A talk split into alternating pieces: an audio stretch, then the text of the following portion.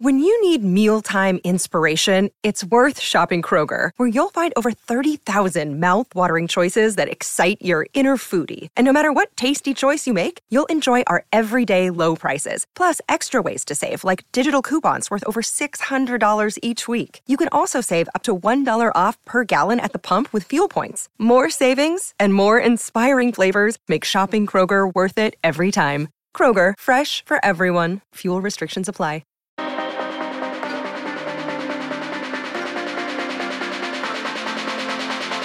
Welcome to the Fitness and Lifestyle Podcast. I'm your host, Danny Kennedy, and I'm here to help you become the very best version of yourself.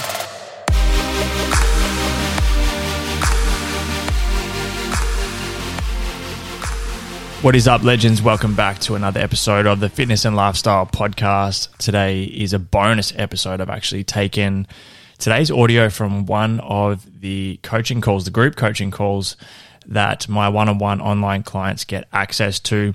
We work through each week a number of different topics on top of the one on one coaching calls. Um, we have a group call where everyone kind of goes around and shares a small win challenge and lesson from the previous week. And then I dive into a specific topic. And this week's topic in particular, I just knew that the audience of the Fitness and Lifestyle podcast would benefit immensely from tuning in. So, as you would have seen in the title of today's show, it's all around cardio HIIT versus steady state cardio. So high intensity interval training versus steady state, long duration, slow or low intensity cardio. Which one is better for fat loss? In this episode, I dive into the benefits of each, so the pros and cons. I also do a little bit on cardio itself and what it's what it should be used for, how it can be used as a, a really good tool to increase energy expenditure and to get super lean, but also why you need to understand that cardio is also not it's not necessary for fat loss. Okay, we can we can lose a lot of fat in a very short period of time without needing to do cardio. Obviously, there's a lot of benefits to our cardiovascular health, and some people love their cardio, and I dive into that in this uh, this audio today, so you guys will get a, a, good understanding of what I'm talking about. But that's probably enough for me right now. I think I should just let you guys listen. But I'd love to hear your feedback from this one. Let me know if it adds some value to you. Let me know if there's anything you learn in here that you probably didn't know before. And of course, if you do enjoy the episode, I would love for you to share this one with your friends, family, people you work with, people you care about absolutely anyone that you think could benefit from it. And let's help as many people as possible. But I hope you guys enjoy this episode and thank you so much for tuning in. Alrighty, guys. So moving on to tonight's topic around cardio. Now, obviously, if you're working with me, you don't have to worry about figuring all this stuff out. But I think it's always super helpful to understand the the role of cardio, but also which option is best for you when it comes to the differences in forms of cardio, which we're going to touch on anyway. But the first and most important thing to understand is that when it comes to fat loss or changing your body composition, cardio does not equal fat loss. Right, really important to understand that cardio does not equal fat loss. I remember years ago I was, I was doing this half marathon, um, and I just come off the back of competing. So I'd done no cardio whatsoever for a long period of time while I was doing the competing. It was just all strength training, which is the first example as to how you don't need to do cardio to lose fat. And I did this half marathon, so my cardio went from zero to a couple hours a week or two three hours a week. I think didn't really train enough for it to be honest, but still did a decent amount leading into the run. So I intentionally made sure that I was eating in a calorie surplus while I was doing this training for the half marathon. So the reason I did that is to show people that if you are eating too many calories, you can do all the cardio in the world, but you will not lose fat. So in that period of time, I actually gained a kilo or two, which definitely didn't help for the run. But what it did show is that you can do endless amounts of cardio, but if your nutrition is not aligned, you will not see results.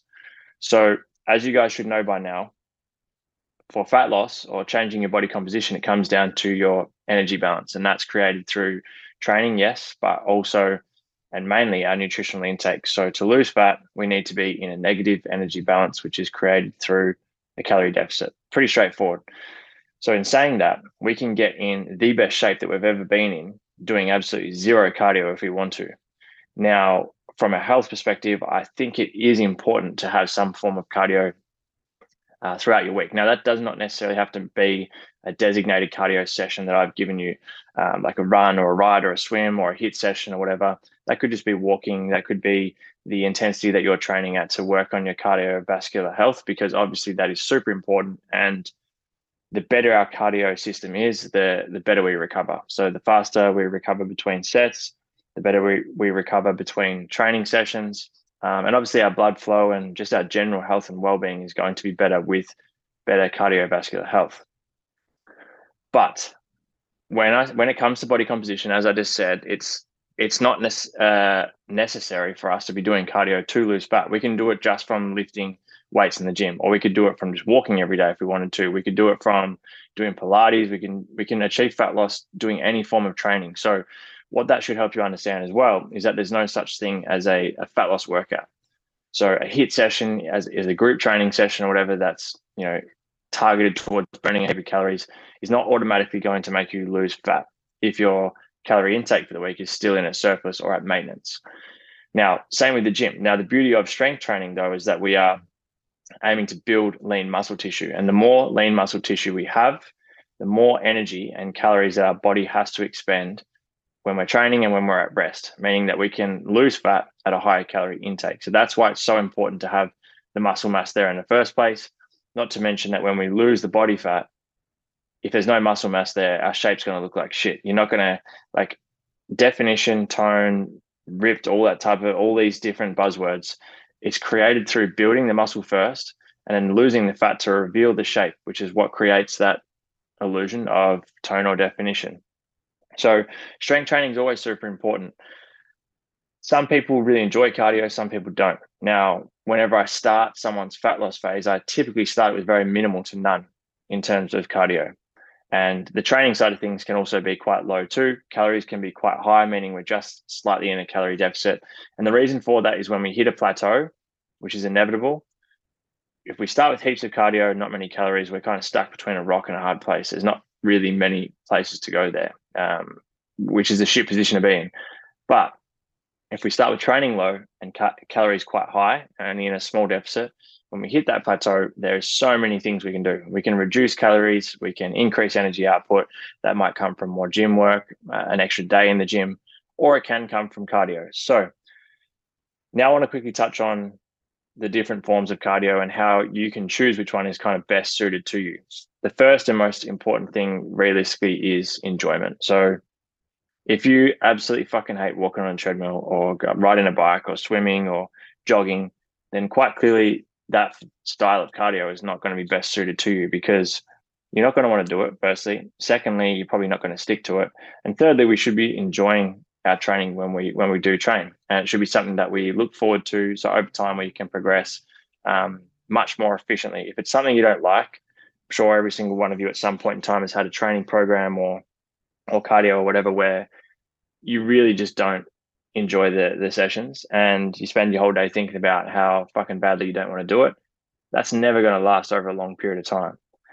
So enjoyment is the first and most important thing. So, like I personally, when I'm not trying to lose fat, probably do more cardio to be honest, because when I'm eating more calories and have more energy and all the rest of it, um, I, I, typically enjoy running. So I'll run probably more when I'm trying not when I'm not trying to lose fat than when I am trying to lose it because I just enjoy it. So some people really do enjoy cardio styles of training, and that's completely fine, and that should be part of your program if that's you we have kind of two different options realistically when it comes to what style of cardio we're going to use. And they both have their benefits, they both have their pros and cons. So the first one we'll talk about is is steady state cardio. So low intensity, longer duration cardio. So think of going for a jog, uh, going for a ride or a swim, walking on an incline on a treadmill, using the cross trainer, which is the worst piece of equipment in the gym ever. Um, but something that's going to last for a prolonged period of time. So at least 20 minutes, like up to an hour, even going for long walks would be classified as long, slow, low intensity, steady state cardio.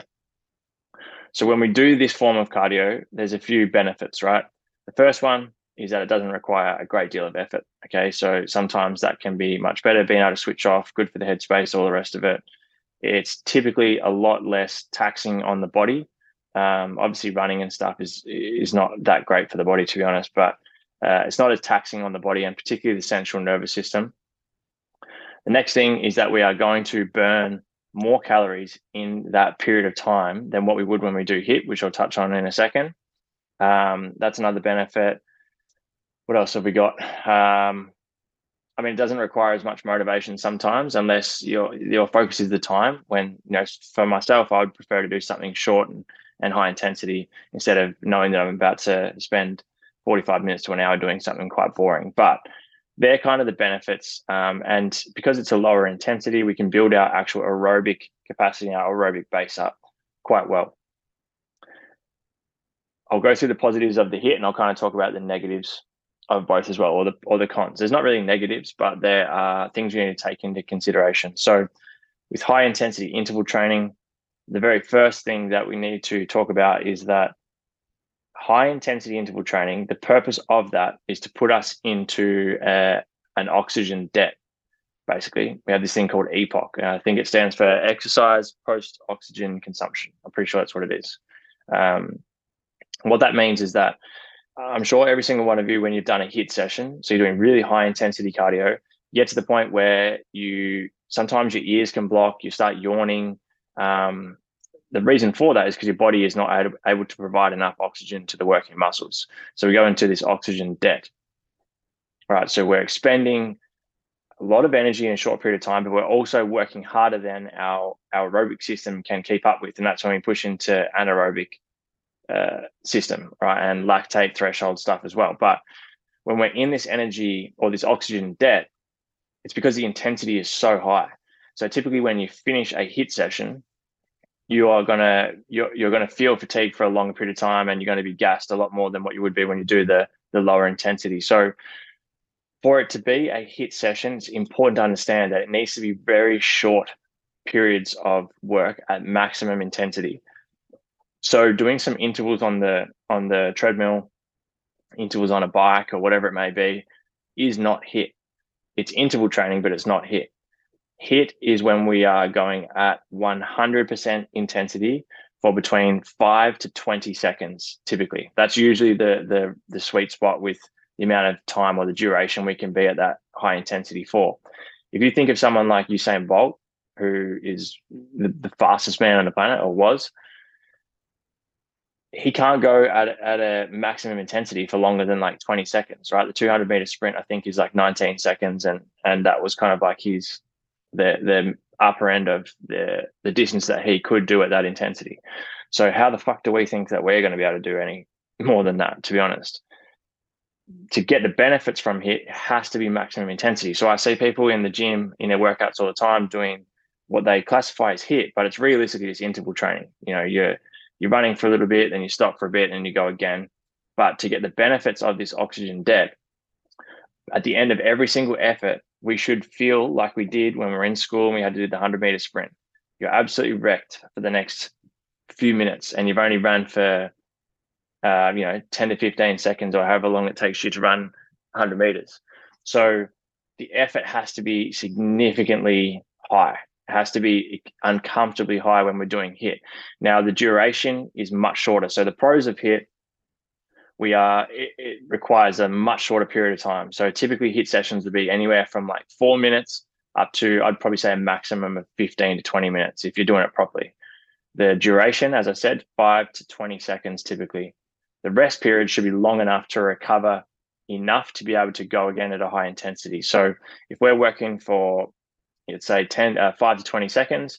Our rest periods might be from 45 seconds all the way up to like two minutes sometimes. Now, the purpose of that is to make sure that the intensity of the next set or the next effort can be high enough to get the benefits. So, the pros, as I said, uh, much shorter period of time for us to do it. So that's why I'm a big fan of HIIT. and that's why I use it a lot with clients. Is because at the end of their session, I don't want to then say, "All right, you've trained for the last 45, 60 minutes. Now you're going to spend another 45, 60 minutes doing cardio." That's just shit. So instead, it might be five to 10 minutes. Okay. So it's much easier to get motivated to do that, even though the effort is a lot harder. The next benefit is that typically, if we are doing some form of HIIT, it would a lot of the time it's with resistance. Okay, it doesn't have to be, but it could be just sprints, it could be swimming sprints or whatever it is. So there's no real resistance there. But my favorite form typically of HIIT is when we're doing something like a sled push or an assault bike, um, even a rower or uh, ball slams. You can use things like kettlebell swings, box jumps, whatever. And when we are using some form of resistance with the cardio, we're also getting the benefit of muscle tissue breakdown, similar to when we do strength training. So short period of time, um, it's a little bit easier to get motivated for. Um, we're getting best of both worlds. And then one of the most important pros or, or benefits of HIIT is that after we have finished the session, our body continues to expend energy for a longer period of time. Now, there's a bunch of different research that shows that I think it's up to around 24 hours or something like that. Uh, that's obviously going to depend on how hard you've actually pushed yourself. But our body stays in this anabolic state where we're continuing to expend energy, right? And that's where a lot of this this benefit comes from when it comes to HIIT, and that's why it's so popular. So we've got the pros for both. Now the cons for both here, and this is going to allow you to choose which one suits you best. The the cons of or, the the negatives, I guess you could say, of the the low intensity, slow, steady state cardio is that once you finish your session, your body is pretty much done expending energy. Right, which is not a bad thing, but that's that's it. The next con is that it, it requires a lot more time. So it takes a lot longer to complete. After that, um, I mean, what other what other negatives are there really of it? There's not too many. I think it's just the fact that it's just the longer duration. Your body stops expending energy as soon as you're done, and you're not getting the benefits of like the muscle tissue breakdown like you can with HIIT particularly resistance based HIIT The the negatives or the cons of HIIT is that it is very taxing on the body.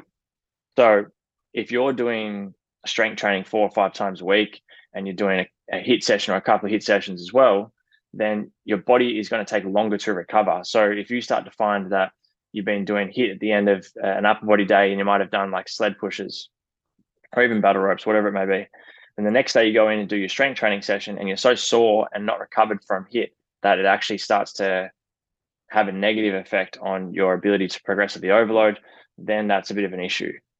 Okay, so it becomes an issue then, um, whereas the the slower, low intensity stuff is a lot easier to recover from, obviously.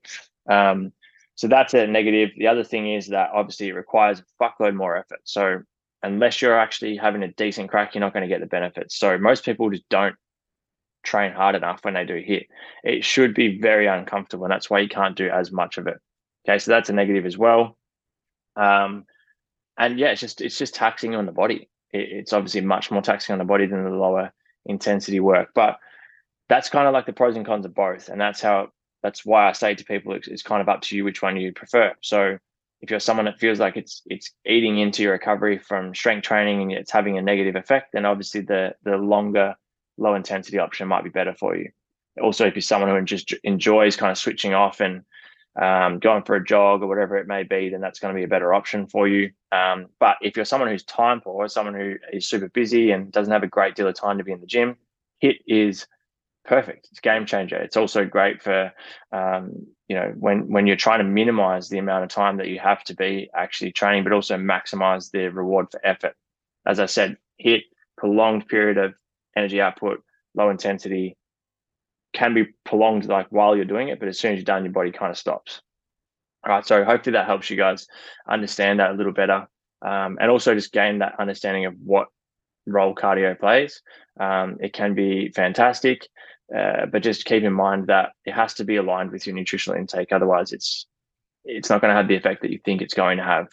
Um, and there's always a massive importance on the strength and resistance work because our goal is to to look lean and muscular realistically, right? We don't all want to look like bodybuilders or anything, but even if you're just trying to get lean, if there's no muscle underneath, there's no shape. So you're going to be disappointed with how you look. So cardio can be a great tool. HIIT and low intensity, um, you know, long steady state. What am I trying to say? Like the lower intensity, longer duration cardio or HIIT. two options there. You have a mix of both. They can choose one or the other. Um, but hopefully that helps you guys understand a little further around how all that works.